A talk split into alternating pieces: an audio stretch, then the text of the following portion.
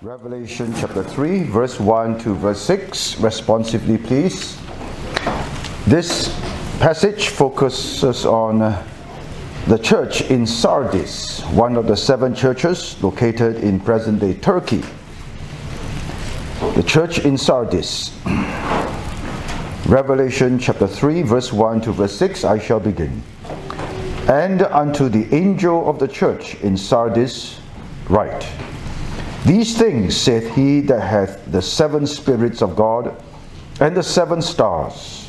I know thy works, that thou hast a name, that thou livest and art dead. Be watchful and strengthen the things which remain that are ready to die.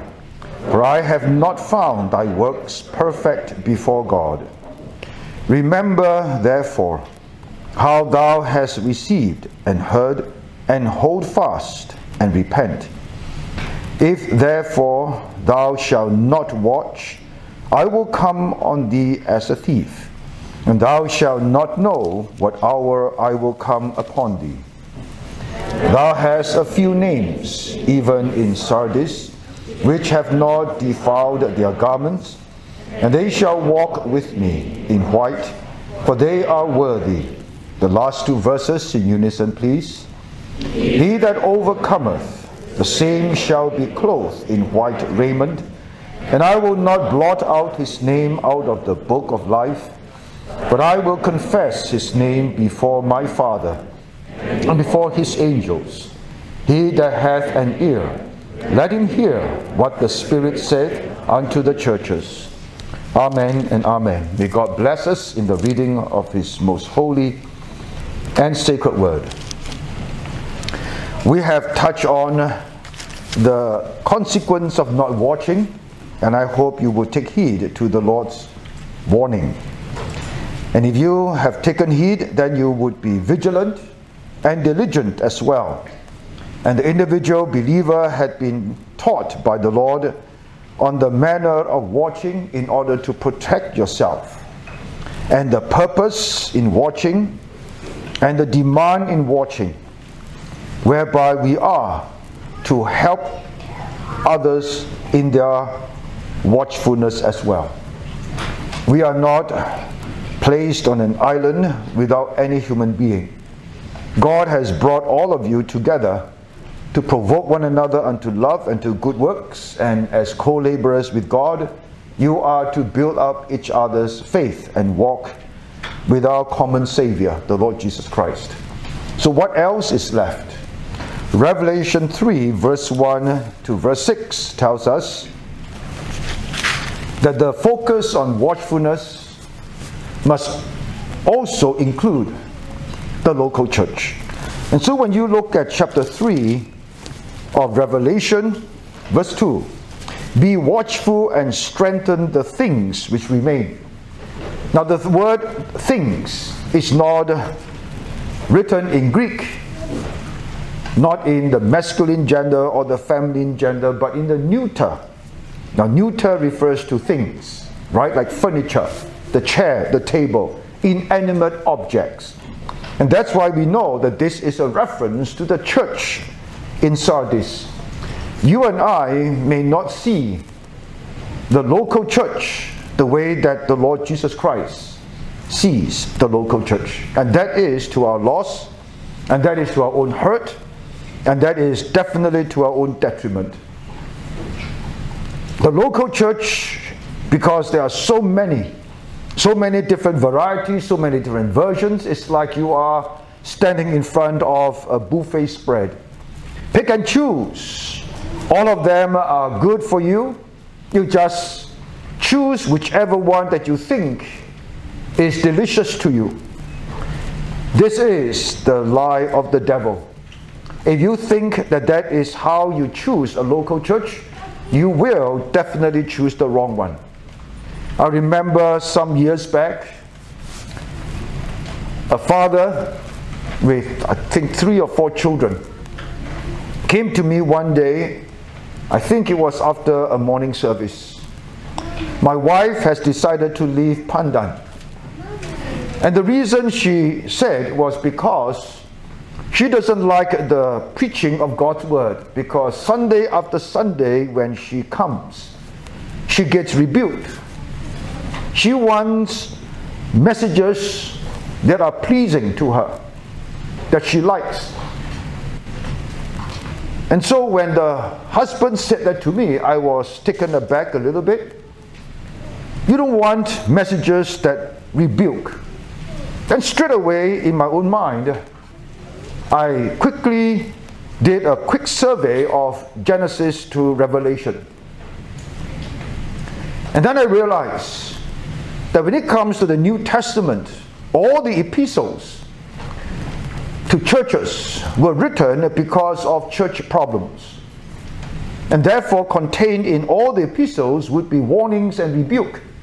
And that is why you find that when the Apostle Paul wrote the epistles to the churches, he only mentioned grace and peace. He did not include mercy.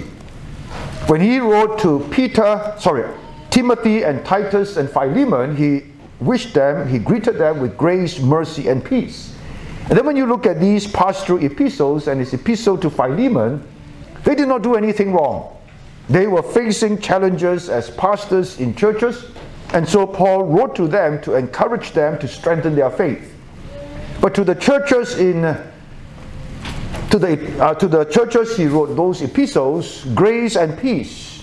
You have believed in the Lord Jesus Christ, you have received God's grace, Mercy, we know, refers to punishment that we deserve that God withheld. And so, if you do not repent after you have read all these epistles teaching you what is the right way to behave, the right conduct, the right understanding from God's view concerning your sins, God's mercy will end. And the next step, when God's mercy ends, it will be judgment. And so the Lord perhaps withheld mercy. Not that mercy is not given, but I believe he withheld it uh, with the warning that you cannot keep on remaining in sin, thinking that God is so merciful, then God will probably would not mind. Every time you remain in sin, you hurt the name of Christ. And the person around you who observe you will also be stumbled because of you. And so the mercy of God is very, very long, but it is not infinitely long, whereby you can just sin and sin and sin and procrastinate in your repentance. And so maybe you can plead ignorance. And so when the Apostle Paul addressed all these problems, you can't plead ignorance anymore because in the epistles, Paul's method had always been give the doctrine, then tell them how to fix the problem.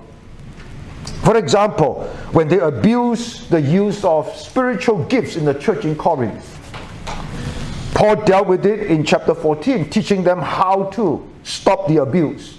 But before that, he spent two long chapters, chapters 13 and 12 of First Corinthians. Chapter 12 to explain to them the purpose of spiritual gifts. Only one person is given the head, and that is the Lord Jesus Christ, using the human body to describe spiritual gifts. The only one who is called the head of this body of Christ is the Lord Jesus Christ. And we are all parts of the body, and every part of the body depends upon the head. The head is the one that tells me to lift up my hand, to stretch it forward, to put it behind my back. The head is the one that tells me when to open my mouth, my eyes, breathe, listen, everything. The head determines. And so Jesus is the head, we are all parts of the body. And every part is important. So he gave the doctrine, and the motive in the use of the gift is love. Chapter 13. And after giving the doctrine, he now tells them, stop abusing spiritual gifts. And now, after he sent the epistle, you can't hide behind, I did not know God. And so, when you look at all the epistles, it contains rebuke. Rebuke after rebuke. And if so, if we do not want to listen to rebuke from the pulpit, then we must well take a knife and cut off all the epistles. And then when you look at the Old Testament, you can't help but realize that the books of Joshua, Judges, Kings, Chronicles, Ezra, Nehemiah, they're all about rebuke. The book of Proverbs, teaching us what to do, what not to do, what to avoid. 80 90% of God's word, it's about rebuke. And then when you look at the word rebuke and you change it to another more perhaps better word, from a parent perspective, from a loving Heavenly Father's perspective, rather than from a judge perspective, you may use it as a rebuke. How did Jesus Christ pray in John chapter 17, his high priestly prayer, before chapter 18 revealed to us Judas' betrayal and Jesus Christ was arrested and then crucified? He prayed for the disciples. He prayed to the Heavenly Father, I do not pray, O Holy Father, that you take them out of this world. I pray, O God, that you would sanctify them by thy truth, for thy word is truth. The word sanctify is the word cleanse. The word cleanse is the word rebuke. So the cleansing agent is the word of God. Now, how do you clean a dirty linen? You have this basin full of detergent, then you have the dirty linen. As long as both of them are not in contact, no matter how powerful and how good the detergent is that you have prepared, the dirty linen will remain dirty unless you put the dirty linen into that basin of detergent and then you start scrubbing it. And when you scrub it, you think the dirty linen is not going to feel anything. You want to get rid of all the dirt, the harder you scrub. And that's why the Lord used the word sanctify, cleanse us. And now the wife said, I don't want to come to this church. And so she left for a charismatic church, whereby day after day, teaching you how to be healthy and wealthy. And that's what she wanted. And that's where she remained until the day the Lord took her home. Not very old, younger than me, but the Lord took her home the father and the children left. I think one child remained in Pandan. They did not like the word of God. The Lord said, Be watchful and strengthen the things which remain that are ready to die. There are certain things in the church in Sardis that the Lord Jesus Christ warned them. You still have it, but it is now breathing its last breath. It's like the wick of a candle that is about to be blown off. There is still a little bit of breath left. What are you going to do about it? Are you going to just simply do nothing? It will then die. But if you are able to do something, it can still be revived. Now, that's basically what the Lord focused on when He wrote this very wonderful epistle to the church in Sardis. Now, when you look at these seven churches in the book of Revelation, you see a pattern, similarities. Each and every one of them, you'll find that it will end with that amazing phrase He that hath ear, let him hear what the Spirit saith unto the churches. Right? So it's up to you whether you listen or do not listen. It's between you and the Lord Jesus Christ. Second observation each and every church the Lord Jesus Christ introduced himself differently, and the manner in which he introduced himself is directly related to the main thrust of that letter that he sent to that particular church. For example, to the church in Thyatira, verse 18, the Lord Jesus Christ described himself as the Son of God who had his eyes like a flame of fire and his feet are like fine brass. What's the problem with that church in Thyatira? you'll find that it was a church that had good points but also bad points, whereby they allow a woman called Jezebel to remain, whereby they commit fornication, and so on. And so the Lord introduced himself based upon uh, the issue, the problem that he had to deal with in that particular church. Third observation how the Lord deal with the church. The words that the Lord used is directly related to the specific nature of that city. So, what exactly is the nature of the city of Sardis that the church was located in? Sardis is not a city that is near the coast, it's not a seaport, but it was a city built in a manner that was on a very high hill, almost indestructible. Many have tried, even the Romans have tried to conquer it, but it was not possible. They failed again and again until finally they managed to destroy it, to capture it, I mean. And Rome captured Sardis in 133 BC. Sardis became an administrative center of Rome in Asia. In 26 AD, the cities of the province vied to build a second temple for the cult worship of Caesar. Sardis, with her long and illustrious history, was mentioned as a firm contender. Ramsay wrote, It was a city whose history conspicuously and preeminently blazoned forth the uncertainty of human fortunes, the weakness of human strength, and the shortness of the step which separates overconfident might from sudden and irreparable disaster. They were struck down by an earthquake. Caesar gave them the funds to rebuild. It was a city whose name was almost synonymous with pretensions, unjustified promise unfulfilled, appearance without reality, confidence which heralded ruin. It was a city occupied by a very complacent people who were extremely satisfied with their glorious past. Now you understand. A city that took pride in what they were. And because the church was in such a city, you realize that that was the root of the problem of that church as well. And so you see that in verse 1. These things said he that had the seven spirits of God, and that's a description of Christ, and the seven stars. I know thy works, that thou hast a name, that thou livest. You see, a reputation. A reputation that was once upon a time very strong, very, very holy and godly. But now, in the present, thou art dead. You are no longer what you were once upon a time. You see, watchfulness is more than just within your lifetime. If the Lord tarries, do you want this church in BPCWA to be what it is today for yourself and for your sons and daughters in their time?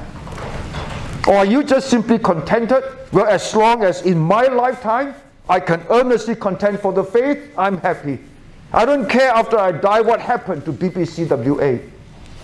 You may see that and say that if you are a single without any children and family. But I look around me, I see young families with young children. If the Lord tarries, now we talk about perhaps this is a generation where the Lord will return. That's why the Lord uh, doesn't want to tell us the exact date and time, but He gave us sufficient signs to help us see the nearness of his coming so that we will not be caught off guard like people who walk in darkness, children who live in spiritual blindness. So the Lord wants us to see and understand, but He wants us to always be ready. But never be ready with a self centered, selfish perspective whereby you only care for yourself. As long as I'm okay, it's fine.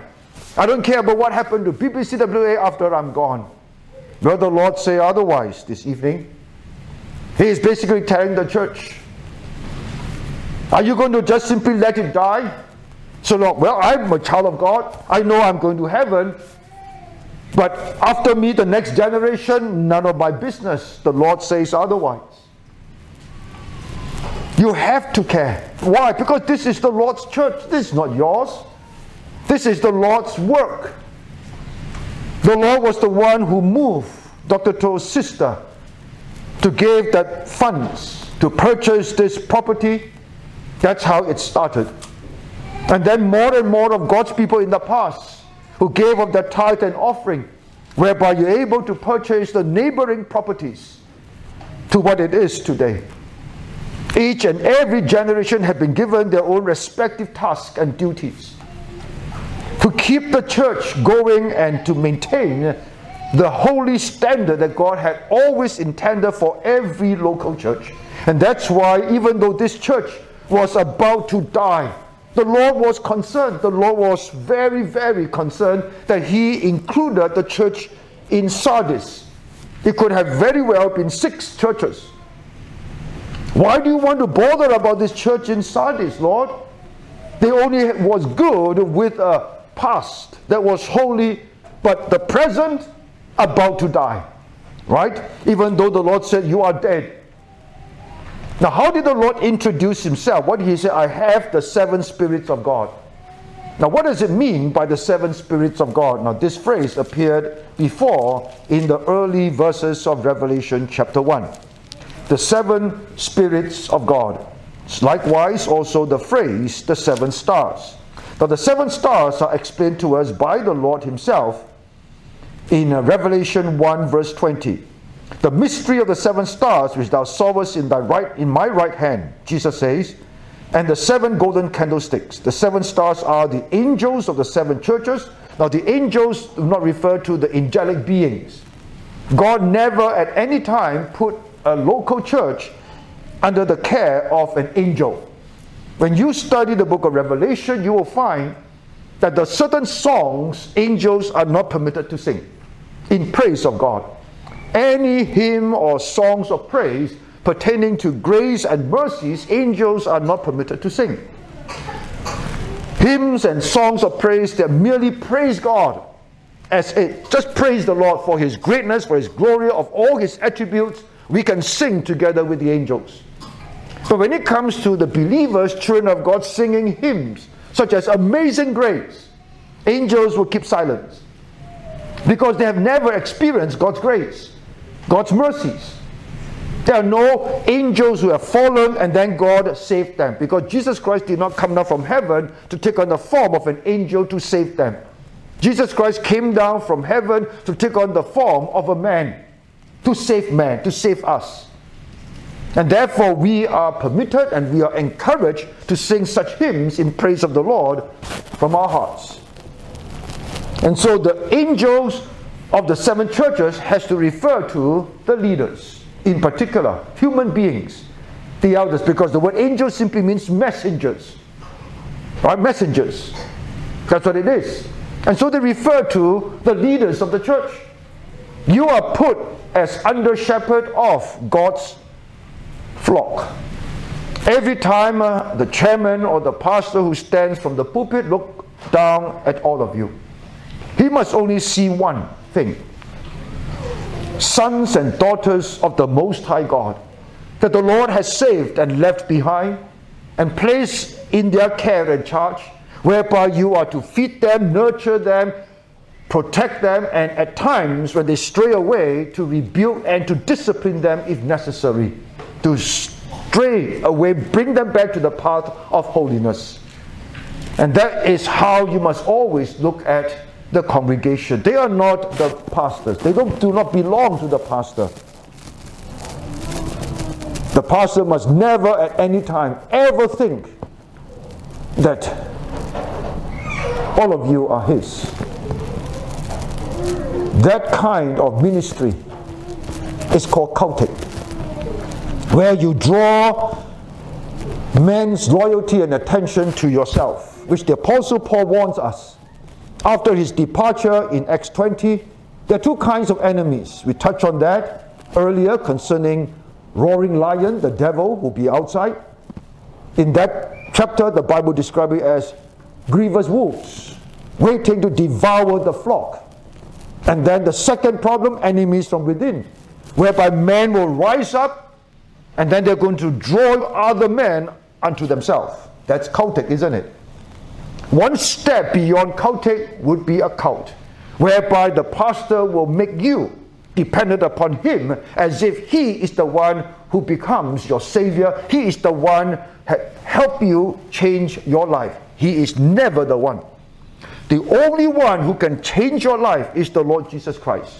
We thank God for our leaders. We thank God for our pastors. I thank God for Reverend Tow, whom God used to found FEBC. If not for what his what he did by his obedience to God's calling, I would not have my theology straightened in FEBC, and I cannot even dare to imagine what my life would have been like living the life of a Christian in my previous church in all sincerity, but sadly, tragically, in error.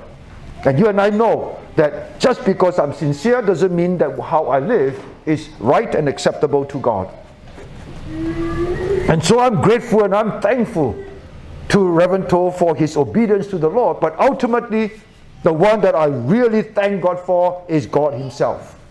And same with Dr. Tow. If he had not started Calvary Pandan and started Sunset Gospel Hour, I would not have known the truth and crossed from my old church to Calvary Pandan, and God used the Sunset Gospel Hour to call me into full time ministry. And so I have so many people in my life, in my journey as a Christian, to thank God for them. But ultimately, God was the one. The loyalty that we all must have has always got to be focused on the Lord Jesus Christ alone. We are thankful but we must always follow any man, including our pastor, only if he follows the Lord. That's the Apostle Paul's teaching by inspiration from God. Follow anyone as long as they follow Christ. If they don't, you don't follow. No blind loyalty. Please. Very deadly and dangerous.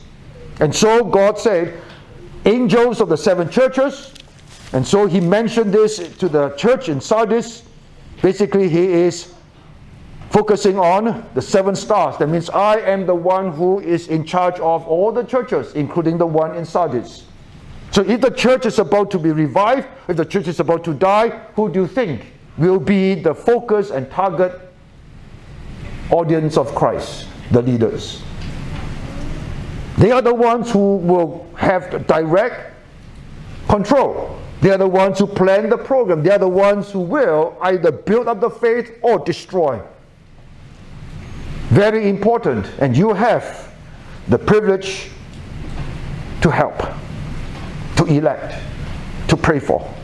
And therefore, the focus in watching this evening is on the church. We have been focusing on the individual, we also focus on you and others, but now the church as a whole how do you look at the church? Now, before that, I must not forget to identify for you the seven spirits of God. How do we know that it refers to the Holy Spirit? Isaiah 11, verse 2. Isaiah 11, verse 2 is the key to help us unlock the meaning of this phrase. The seven spirits of God. Isaiah 11 2.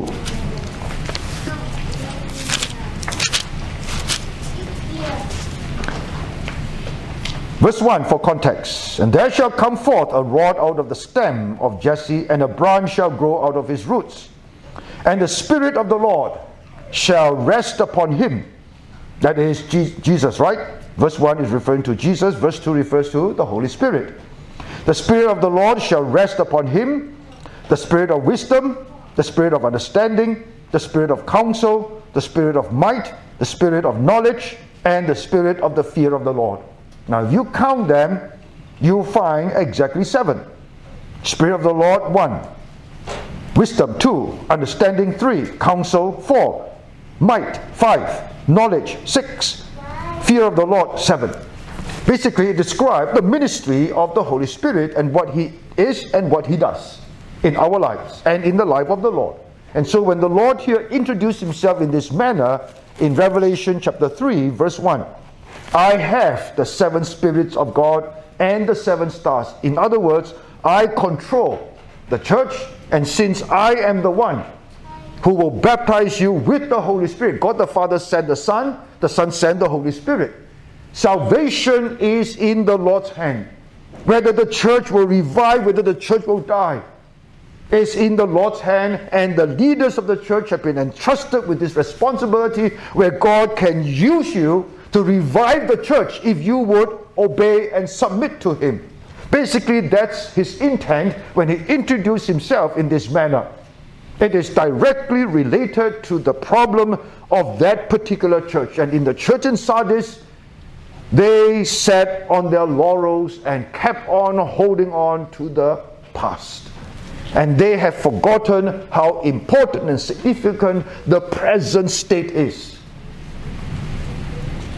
Therefore, the Lord said to them, Be watchful, the same word, gregoreo, be watchful, awake, be spiritually awakened to the sad state and dangerous state that you are in. And then he encouraged them strengthen yourself, the things which remain. The word strengthen means to turn resolutely, resolutely in a determined direction. And so the Lord basically wants to awaken the church, starting with the leaders. That's why he mentioned the seven stars. I am the head. I have placed each and every leader in every church that still honors the Lord Jesus Christ. Don't let it die in your care. Don't let it die in your care. Once it is after your care, it's in the hands of another person, and that other person will be held responsible. But as long as you are alive, you have to maintain it and you have to make sure that you provide for the next generation the best way you know how and hand over a church that is sound, that is good, that is spiritually healthy and strong. So, what exactly is your concept of a healthy and a strong church? If you do not know that, then you would not know what to do. So, what in your understanding of the doctrine of the church according to the Bible is a strong, healthy church that is pleasing to God? Now we know that you don't need to have a physical property to be a church, right? You see that very commonly in Singapore because properties in Singapore are expensive. And so many churches, they just simply meet on the Lord's Day, they pay rent, and then after the service, they disperse to their own homes. And then in between, during the weekdays, they will find some members' home or some other avenues, venues, I mean, for their meetings. But then once a week, every Lord's Day, they assemble based upon a rented premises that is convenient, that is central to majority of the church members. And when the church continues to grow, they look for a larger premises. And they are still called a church. And so it doesn't have to be locked down in a physical property. But thank God that you can have a physical property. So we always thank God that we have a physical property in Calvary Pandan. It helps. It helps to have a physical property so that any time of the week, God's people can assemble and gather, especially during these past two and a half years of the pandemic. It helped a whole lot to have a property, but it is expensive. Every month we pay about 30,000 Sing dollar to stay in that property. We do not want to purchase it. It is only good for 30 years. At the end of 30 years, JTC will write to us again. Do you want to renew the lease for another 30 years? And the last time, if I remember correctly, the offer was two options. You pay a lump sum of a two figure million of dollars. I think 12 million or something today. I can't remember the exact number, but it's double digit or rental. And the rental will have a contract whereby after a certain number of years it will increase by how many percent.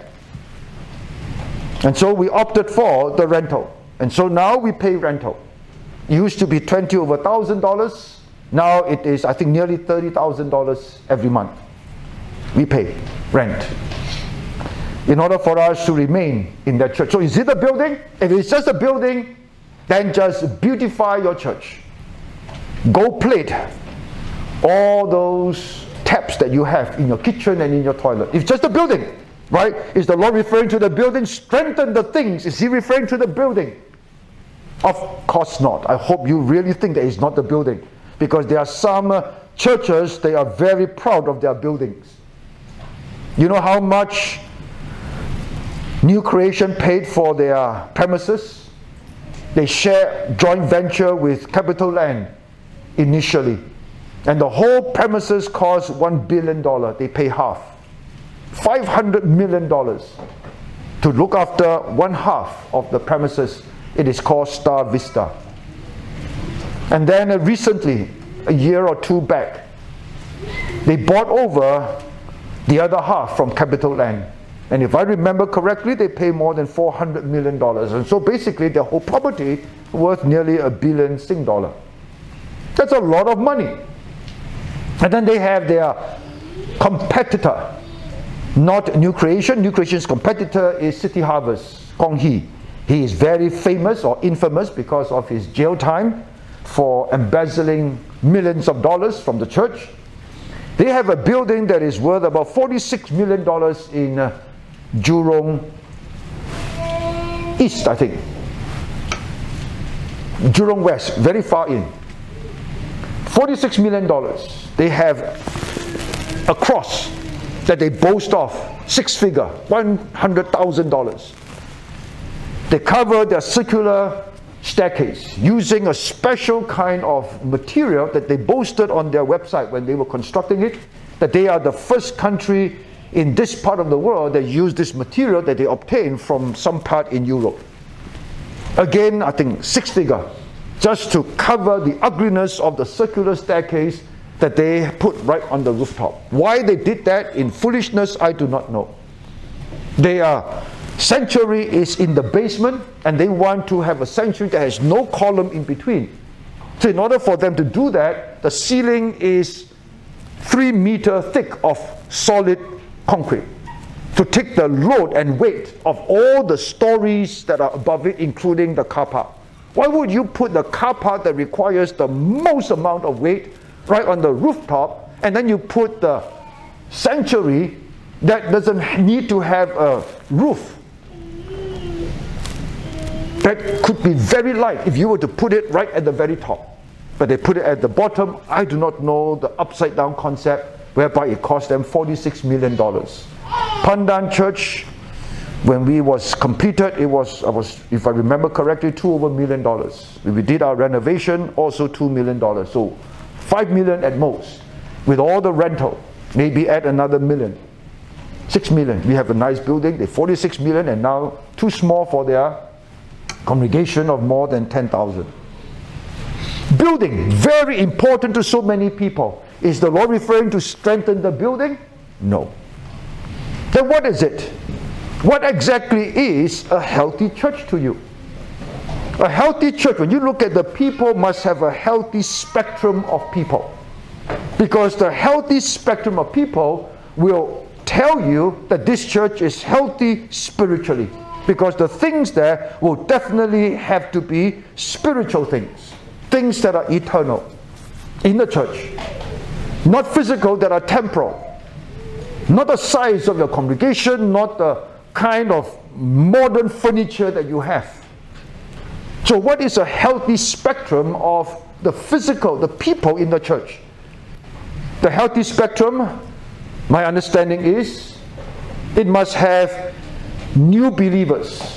When you have new believers, it means that this church has a very healthy evangelistic arm, whereby the congregation would go out and give the gospel and share Christ, or they will invite their loved ones and friends to keep coming.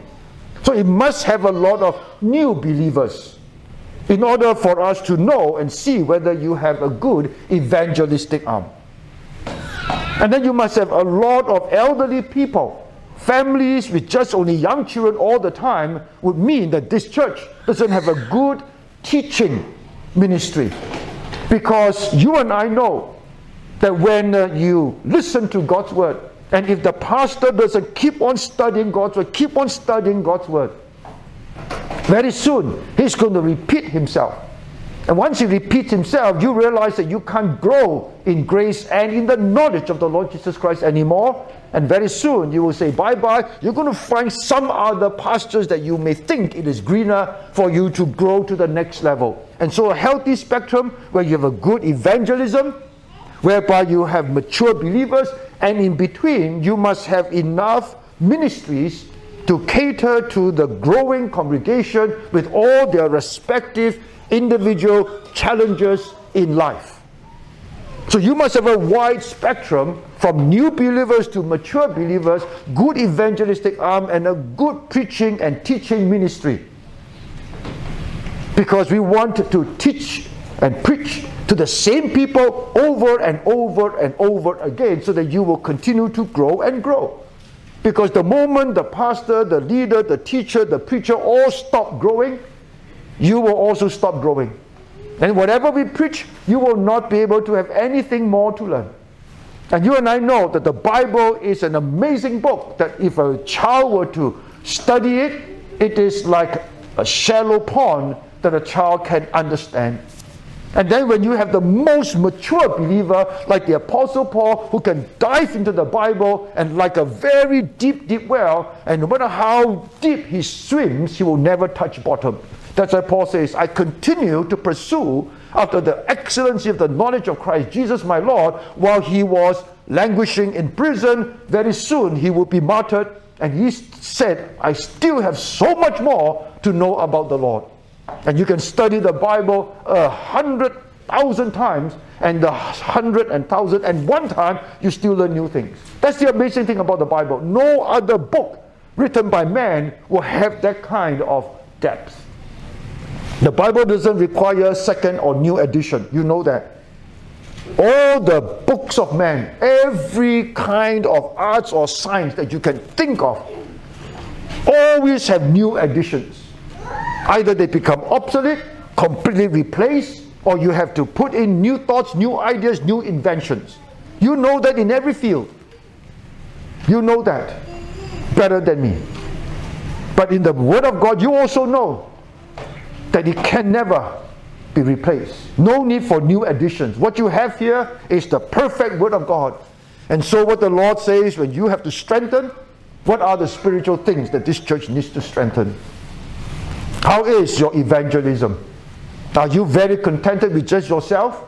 No burden for your neighbor who is an unbeliever? No burden for colleagues or friends, for anyone? Do you not know any sinner in your life who needs Christ?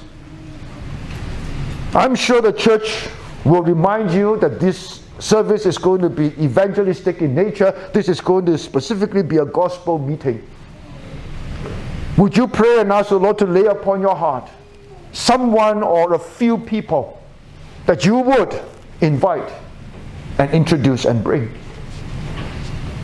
Or you have no one, no one in your life who is an unbeliever who needs Christ? I don't think so. I don't think God will ever, ever allow that to happen to any of His children, whereby they do not need to witness for Jesus to a sinner who needs the Savior. Your children. Your children. If you do not have any outsider, your children. How are you bringing up your children, parents? When we were bringing up our children, one of the things we did was to tell our children we know that all of us are social people. We know that it is through your social friends that you're going to find ultimately your life partner.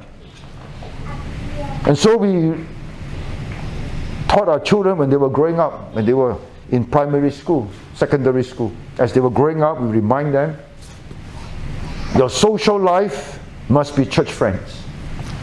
Your school life, you will have school friends. We can't stop that. We encourage that right? Because nowadays they have group project and so on. You share homework and you school friends, but your social life, church friends. And so, if this is our philosophy, we have to turn a philosophy into something practical and concrete to help our children to develop this, to encourage them. And so, when they were growing up, even when they were in infants, we always attend church camp because we realized that church camp would be the best time for ourselves and also for our children. And as they grow up in our church, there are a lot of children who are our children's peers, same age group. And so they literally grew up together. Literally. So through church camps, they make friends. Friends with other children of the same age group. At the end of the end of the camp, having spent five nights and six days, breakfast, lunch, and dinner, they see each other when the parents are having the messages, they have their own classes. And they will study word together, they will pray together, and obviously during meal times, they will ask mom and dad, can we sit together as well with so and so's children? Sure, we encourage that. And then lunchtime, also afternoon time, when we have family time together, they will go to the swimming pool and then they will swim together, play together. Encourage them. And so when they come back to church the following that Sunday after the end of the church camp. What do you think? They can't wait to be, to, to be in church. Of course, at that age, the reason why they want to go to church is because they want to meet their friends again that they have been spending five nights and six days with. And that continued year after year after year. And so you literally watch them grow together. And so we thank God that that helped our children. So much so that when they're old enough, and one day they ask, Dad, Mom, can we go out with our friends? And this time, school friends. Now they're old enough. So we say, Sure, go. We can't stop them now. When they were young, we can control them. As they reach teenage years, it's very hard. And then after they went out, they came back. Mom, Dad, I don't think we want to go out with them anymore. Why? Because the language they use different. The things they like different. The things they don't like different. Everything was different. They found out of place. And then I reflect upon what our children shared with us. If we have not given to them those early years where social friends have this Christian flavor, where they are out with their friends, the language they use, the things they like, the things they do not like are common, based upon scripture, based upon the Bible. If they had not had a taste of this for so many years, and then when they taste society, social relationships, social going out together with non Christian friends, they realize that this is what we don't want. Because they find it very disturbing. And now we thank God. Not having that kind of desire has now become a conviction. When they were doing what we asked them, they are doing it because mom and dad, who are their parents, telling them. But now that they are grown up old enough to decide on their own, and then they came back and they tell us, we don't want to go out in that manner anymore. That has become a conviction and they made the right choice. But if we had not given them that alternative, that early taste of a kind of fellowship with fellow believers of their own age group, I dare not imagine if that is the only flavor, the only taste that they would have. They think that social gathering will be that kind of flavor only. It will be disastrous. They will drink, they will disturb people, they will behave like the world. It frightened me. And so I thank God that my wife and I, we are of the same mind in this respect for our three children. And so when it comes for them to find a life partner, would you be surprised that my two daughters, the husbands are from the church? We also watch them grow up. We know the parents already. There is no need for us to have any big interview. If it's someone outside, I don't even know the person's background. I have not met the parents, and most likely parents are not even believers. All these frightening experiences, we thank God that we do not have to face them. Now, my son is the only one who is not yet married, but thank God his girlfriend is also from the church. We know the parents. We also saw her grow up in the church. Same doctrine, same faith. They love the Lord.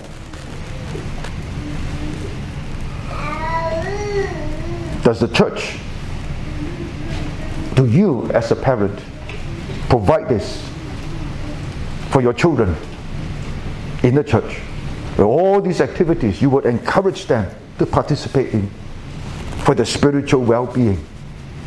Strengthen this aspect where evangelism, saving the souls of your own children, is a priority in your life. Do you want that? It's up to you. That's what the Lord says. It's up to you. The leaders can provide all the avenues. But if you do not want to take advantage of them, it's not going to do you any good. That's why do not treat church life as an appendix, but the very fabric, heart, and soul of your existence. For your children's sake, if not for your own sake. Well, you're going to heaven, fine. Do you not want them to join you? It is very sad to see young people leave the Lord and allow the world to grip their heart. This was what was shared to my wife and me just this afternoon. That one young man that we knew, but we are told that he left the church for the world. I knew him. He was with us in Pandan. And I feel very sad because I remember his face, remember talking to him, remember welcoming him, remember asking our people in Pandan to fetch him when he arrived. And now to be told that he has left the Lord's people because of the world. Each and every one who does that will break the heart of the pastor. Do you know that? It hurts. It's very sad. But we know there's nothing we can do but to keep at it and keep on preaching, keep on teaching. That's the best we can do for the Lord. And praying that you all will be sufficiently fed with God's word, strong enough to ward away and ward off the attacks and the wiles of the devil. Evangelism. And then another thing that you need to strengthen, perhaps, is fellowship. Christian fellowship. This is a topic that I struggle with. Now, of course, not because my friend is a tree, right? Please. please, that's not the. It's Christian. I ask myself many times, what exactly is Christian fellowship? Because these past few years, before COVID and during COVID, I thought there were some members in my congregation were my friends. You know, you and we cannot be close to everyone, but there are some who are closer. they left or about to leave. Some left because of church discipline. I can understand they do not want to be disciplined, they do not want to repent. They were co laborers with us in the leadership. They committed transgression, and we have no choice but to discipline them. We try to help them and restore them, but they were upset and they were angry. And we thought we were friends. Served together, fought the battle together, prayed together, laughed together, wept together, did so many things together for more than 20 over years. And then when they committed a transgression serious enough to be disciplined, we thought we had to do what we need to do instead of covering up. But sadly, tragically, they were upset and angry. The family left.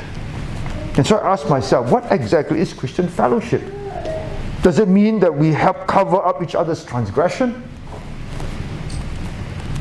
And then the latest encounter is this person was once upon a time serving together with us in the leadership, and now he is vacillating between whether to stay or not to stay in Pandan. I texted him, I WhatsApp him asking him if there's anything, can we meet up and speak? He says, No need, it's okay. When you do not want to meet, what else can I do? And so sometimes I wonder, when we are together, what exactly is it that we should do whereby in the months ahead that if we have encountered any form of misunderstanding let me know i am very ready to say sorry to you please i'm prepared to say sorry if you want me to apologize to you from the pulpit in front of the whole church i will do it too Because I do not want to be the one to drive you out of the church because of pride or whatever. Sometimes I may have hurt you, I don't even know it. Let me know. I will apologize. Because we are a family. And we are going to be together forever and ever. And therefore, when you speak of fellowship, is it just simply gather together, have a meal, and then that's it? Because that was what I thought for the past 20 over years. And some families, we even go, went on holidays together, traveled together. And yet, sadly, tragically, that does not seem to be enough. Because when issues and problems arise, all those many, many moments together seem to just evaporate. 99% of good times are forgotten because of 1% of hurt. Can our 20 year of relationship and fellowship be measured and summarized by 1% of hurt and the 99% of good times where we laugh, we cry, we serve, we pray together means nothing? Is that how you also look at fellowship? Where you only major on the pain and hurt and you forget the blessed moments that we spend together. Because if you remember the blessed moments together, and there are definitely many, many more of them than the hurt, then maybe if you remember the good times, then the hurt may not be so painful, so severe, that will allow you and me to reconcile. Would you do that? Or is this church where the fellowship is only skin deep, where it's only superficial? You know what and when the test will be? When you have a misunderstanding. When you have a misunderstanding, that will be the litmus test of whether your relationship, your so called fellowship, whether it is for a year or for 10 years, seems it doesn't matter. It's the depth of it. And if that misunderstanding will tear you apart, one will stay, one will go, then you realize that we never truly have genuine spiritual fellowship. Because if it is truly genuine and spiritual, the Lord tells us love covers a multitude of sin. Does the love of the Lord Jesus Christ not sufficient enough to cover our sin towards each other? Whereby we will sit down and talk and weep together and forgive one another? Jesus is never wrong. He says he can. If he says he can, that means our love for each other is absent. Because if he can, then it should heal it should restore, no matter what the hurt, what the betrayal might be. For Jesus' sake. Can it not be? So, how is your fellowship? Can you strengthen it? Can you turn around and resolutely fix it, deepen it, and do your part? We know that you cannot solve everyone's. Everyone has to cooperate because there's a fellowship among this entire congregation. But begin with yourself. Start with yourself. So that the fellowship is true, is genuine, is sincere. Whereby you are deeply convicted that as long as this church is sound and good and continues to earnestly contend for the faith, this is going to be the church by the grace and mercies of God that I'm going to be in together with my family until the Lord returns. That means with this conviction, whatever hurt or pain that you're going to experience, that we're sure to have, the more you share your life together, the more this kind of interaction will result in misunderstanding and hurt.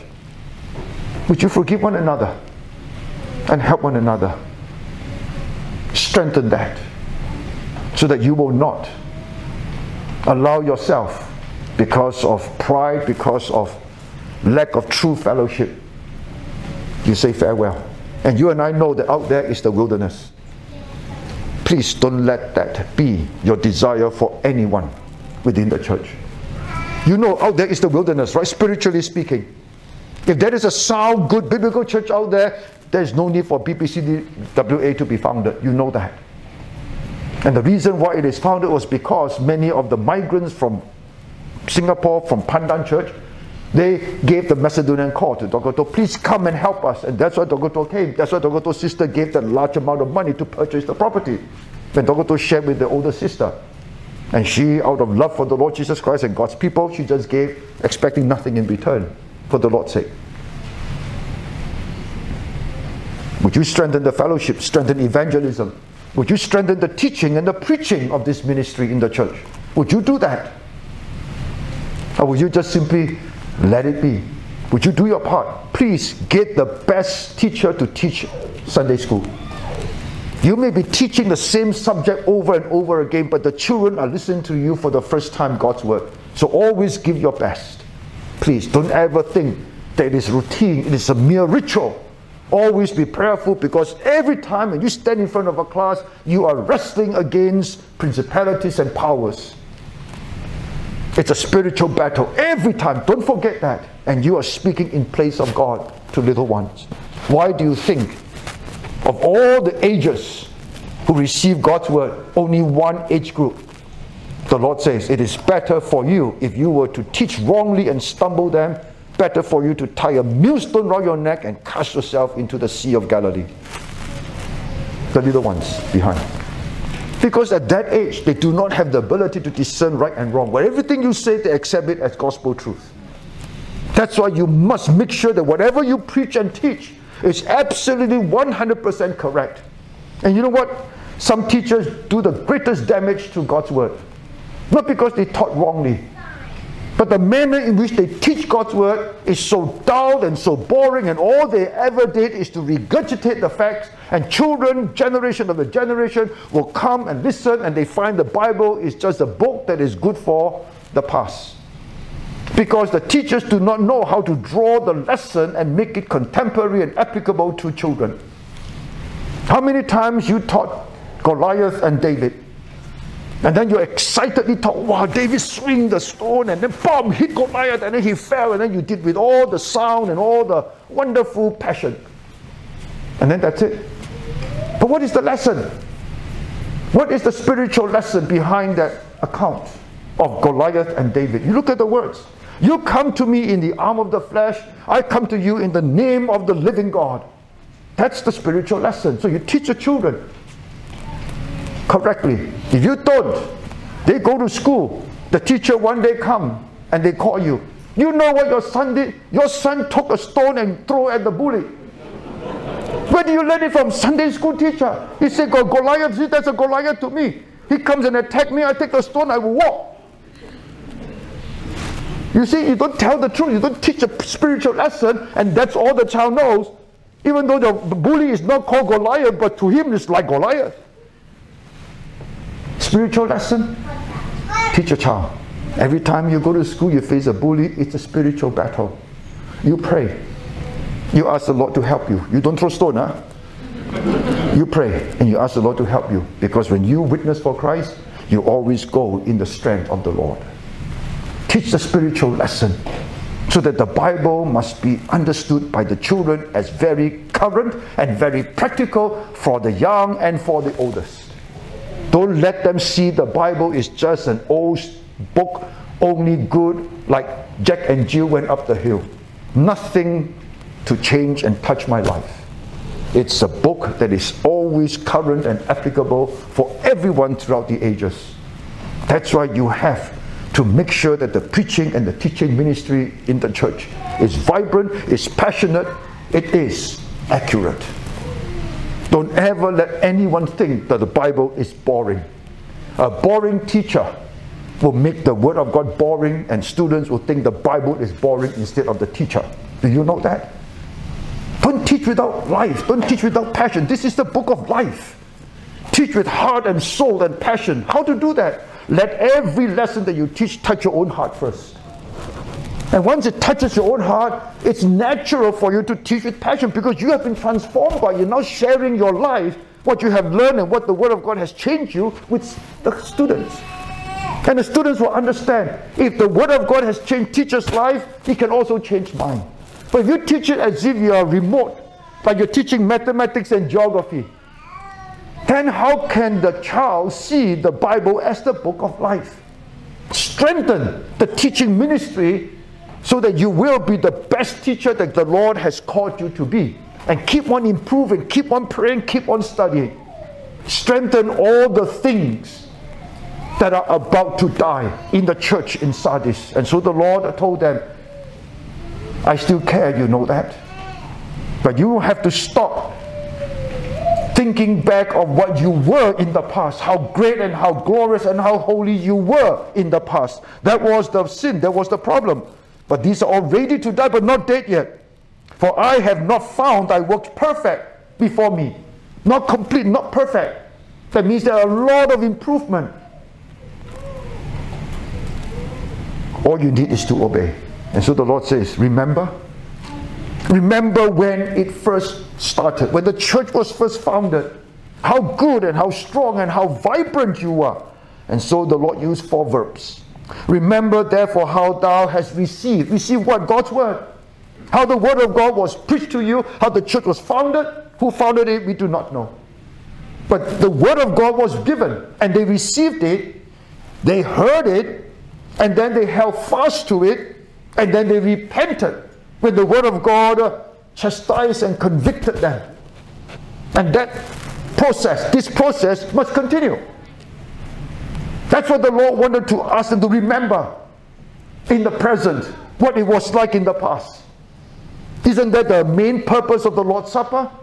To remember what it was like when you first met the Lord Jesus Christ on the day of your salvation, how you received the gospel, how you heard the gospel, how you held fast to the gospel by believing in the gospel, and you repented of your sin. And you were born again in Christ. Where the first love was hot and burning brightly in your soul. How is it today? Do you need the Lord's Supper and only the Lord's Supper to remind you, should it not be a daily reminder to us how wonderful a Savior we have and how wonderful and abundant a life that we have in Christ Jesus? A life that is no longer measured by the abundance of what we possess, but our walk with our Savior, the Lord Jesus Christ. And if therefore thou shalt not watch. Now, this is if therefore means Jesus is not saying that you have not done it, neither is he saying that you are doing it. He is now asking you a probability. Do you want to do it? In other words, it's not too late. It's not too late. You can still change. I will come on thee as a thief, and thou shalt not know what hour I will come upon thee. So he doesn't want to catch any one of us off guard in spiritual deadness and darkness. That's why he gave the warning. You know, the Lord has always been very merciful to every local church. He loved the local church witness, just as he always loved the national witness. No matter how Israel kept on sinning, he sent prophets of the prophets of the prophets to help them. When they were in the period of judges, he sent judges of the judges of the judges to help them. He did not give up on them even though they replaced him with idols, even though they gave up on the Lord so many times. As long as there are believers in the church, the Lord will continue to help the church, even though they might be the few. You can see that in verse 4. Thou hast a few names even in Sardis which have not defiled their garments, and they shall walk with me in white, for they are worthy. In other words, majority of the members in that church were not good. But there were a few that were still worthy believers, obedient, holy. And that was enough for the Lord to not just simply walk away. You know the meaning of the word Ichabod? It's a Hebrew word. Ichabod means the glory of God has departed. You do not want the Lord to pronounce on BPCWA Ichabod. And the Lord doesn't want to pronounce Ichabod to you.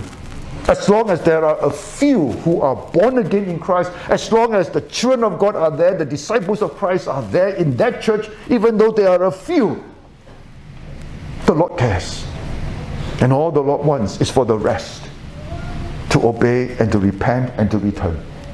And He wanted you to remember that first moment in time with these four verbs. I do not know the state that you are in spiritually. You all look fine to me. But you and I know that appearance can be very, very deceptive. And what I see should not mean anything to you. It's what the Lord sees that should matter the most to you. Isn't it true? And you and I know the Lord, His eyes are omniscient. He's also omnipresent and He's also omnipotent. And when He sees with His omniscient eyes, he sees everything your mind, your thought, your motives. He's present, He hears every word, He sees every deed, every action. And we all know that we are always work in progress, and therefore all of us need change. We all need to improve. We all need to draw nigh to God and draw nearer to God. And that's why I believe the Lord gave us this epistle to the church in Sardis not about sin of Jezebel or Balaam in other churches, but a church that kept on remembering only the past and sit on the past and forget the importance of the present. It is good to be faithful in the past, no doubt. But that does not give us the right to be slothful and unfaithful in the present. Imagine what happened to Moses if the Lord were to say to him after he smote the rock twice, when the Lord said to him to speak to the rock. He had been faithful for 39 years of his life. This was nearly the end of his 40 years of serving the Lord in the wilderness. And if the Lord were to say to Moses, okay, one last chance, huh? No more, okay, no more. Moses, oh, sure, sure, sure, no more. What message do you think the Lord will send to the rest of Israel? The message will simply be this those who serve the Lord faithfully, you can sin a bit here, sin a bit there in the present, and the Lord will close both eyes. You see what he did to Moses? That's why when Moses begged God in prayer, please let me finish the mission and conquer the rest of the promised land. God said to Moses, Stop praying this prayer, it's not going to be answered. Joshua will take over and complete the mission on your behalf. That's why the Lord said to Moses, when the Lord called him up to the mountain and took him home, the Lord said, Moses' eyes were not dim, his health was not weakened, he was still physically very strong. You know why? Please don't see that as a commendation. That is not a commendation. That is to let Moses know you cannot use blindness of eyes and weakness of body as an excuse not to finish the mission. Everyone knows that you did not and could not finish the mission because of sin that you have committed against the Lord by smiting the rock twice when I told you to speak to the rock once. If his eyes were dim and his body was weakened, could he not say that? Oh, you know why I could not finish the mission? My eyes were dim, my bodies were weak, right? For personal reasons, health reasons. So the Lord would not give him the legitimate health reasons. And so the Lord kept him, kept him healthy until the Lord took him home. Thank God for past victories. But make sure that in the present, you remain just as faithful, if not more faithful. Because that's exactly what the Lord wanted for the church in Sardis, and I believe for all of us as well. And so the Lord says, He that overcometh, from focusing on obedience, now you've got to focus on overcoming. The same shall be clothed in white raiment, like the one in verse 4, because the Lord says, It's not too late. God can deal with you and relate with you just as He will relate to the few who remain faithful. The same shall be clothed in white raiment, and I will not blot his name out of the book of life. Salvation again. Please do not think that backsliding or giving up on the Lord and stop living a holy life is a small transgression. Just because you've been living a holy life in the past doesn't mean that you need not live a holy life today. All the more you should continue. But some of us may be the opposite. You may feel that because you have done something so wrong against the Lord that you feel unworthy, like Peter, to serve the Lord again. Right? Because you have failed the Lord so badly and you feel miserable and convicted that I'm unworthy, like Peter denied the Lord three times. That's why he went back fishing until the Lord restored him using the same three times. Do you love me? Do you love me? Do you love me? Sometimes when we fail the Lord in the past, the Lord knows. The Lord allowed it just like the Lord allowed Peter to deny him three times. It's not because the Lord now want to sideline you and not use you again. But do you learn from that mistake? And what was the mistake that Peter learned from that encounter of denying the Lord three times when the Lord needed him the most to stand with him? Peter was usually very much a man full of himself, self confidence, and the Lord needed to replace self confidence with God confidence. And as long as Peter was still full of self, he could not be used as a leader to start the local church witness. And so the Lord had to teach him a very painful lesson. And that's why when the Lord restored him, God used the same method with only one big difference. When the Lord called him the first time, the fishing, the net broke too many fishes, and God said, You are going to be a fisher of men.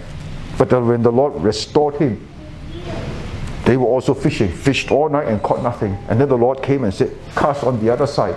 And then the net was full. But this time round, the net was about to break but did not break. And then they brought all the fish to shore. And then the Lord said, All right, Peter, you can count. Now, Peter counted 153. Now, Peter, as an expert fisherman, understood this kind of net, this kind of design, maximum this kind of number of fish. About to break but did not break. And that was the illustration, the lesson that Peter received from the Lord. You experience that denial three times before the cock crowed. It is not meant to destroy you completely and to sideline you. You can't be used anymore for the Lord. Because when the Lord resurrected from the dead, the Lord appeared to the disciples one time, two times, three times, four times, five times. The Lord did not broach the subject of Peter's denial. That's why in John chapter 21, Peter thought that the Lord doesn't want him anymore. He is unworthy. He failed the Lord so badly. He went back fishing. So the Lord had to re- help him, restore him. And that's the encounter. That's why that chapter, I call it 153. 153. The Lord knows your breaking point. He will not break you. He will just simply have to remove all the dross, all the pride, and all the self confidence so that God confidence can have a room in your heart, in your mind, and in your life. And that's what Peter learned, and he continued to struggle with that all the days as you study the book of Acts and wherever his life is mentioned. Same with us. If you may have failed the Lord in the past, no matter how badly, please realize that the Lord has not taken you home yet. Why? Because, like Peter, the Lord knows. Learn from it, improve, and be a better servant of the Lord from henceforth and help the church grow from strength to strength. And if the Lord tarries, and it is time for this generation to be taken home, may we leave behind a healthy, strong spiritual church for our sons and daughters to continue to earnestly contend for the faith once delivered unto the saints. So watchfulness begin with yourself so that you will not be a casualty when you help to watch others and help them to be stable and strong in their watchfulness. But now, do it also at the church level so that this church is truly a home away from home. When people who come in, they will have a foretaste of what heaven is like because this is the place where Jesus is head, the Word of God is faithfully taught, the gospel according to Scripture is faithfully preached, and this is the place where the family of God lives together, love together, serve together, pray together, and fellowship together. Like to conclude by sharing with you a testimony. On New Year's Day 1929, Georgia Tech played UCLA in the Rose Bowl. In that game, a man named Roy Riggles recovered a fumble for California. Somehow he became confused and started running in the opposite direction. One of his teammates outdistanced him and caught up to him and brought him down so that he could not score for the opposing team. He felt so miserable. The strange play came in the first half, and everyone was asking the same question What will the coach do with Roy Riggles in the second half? He failed the team so badly. The second was going to start. The coach looked at the team and then he said simply, Men, the same team that played the first half will start the second. The players all got up and started out into the field, but Roy Riggles sat down, refused to budge. And the coach called him and said to him, Roy, didn't you hear me? Then Roy Riggles looked up and his cheeks were wet with tears. Coach, I can't do it. I have ruined you. I've ruined the team, the university. I ruined myself. I couldn't face that crowd in the stadium to save my life. Then the coach reached out and put his arms on Riggles' shoulder and said to him, Roy, get up, go on back. The game is only half over. And Roy Riggle went back and he played in such a manner that the people who watch football had never seen before. The coach put his arm around him, encouraged him. It's the second half. Give your best. Well, the Lord want to put his arm around you. As long as you have breath, live for him. Whether you have a day, a week, a month, a year, live for Him. Whatever you may have done in the past, you may be ashamed of, you may have felt so great a failure. The Lord could have taken you home if the Lord does not want you to serve Him anymore. But He has left you behind, has He not? And that means serve Him faithfully. For some of us, don't sit on your laurels. For others, perhaps, of a bad failure in the past. But the Lord put His arm around you. Serve Him. Let us pray.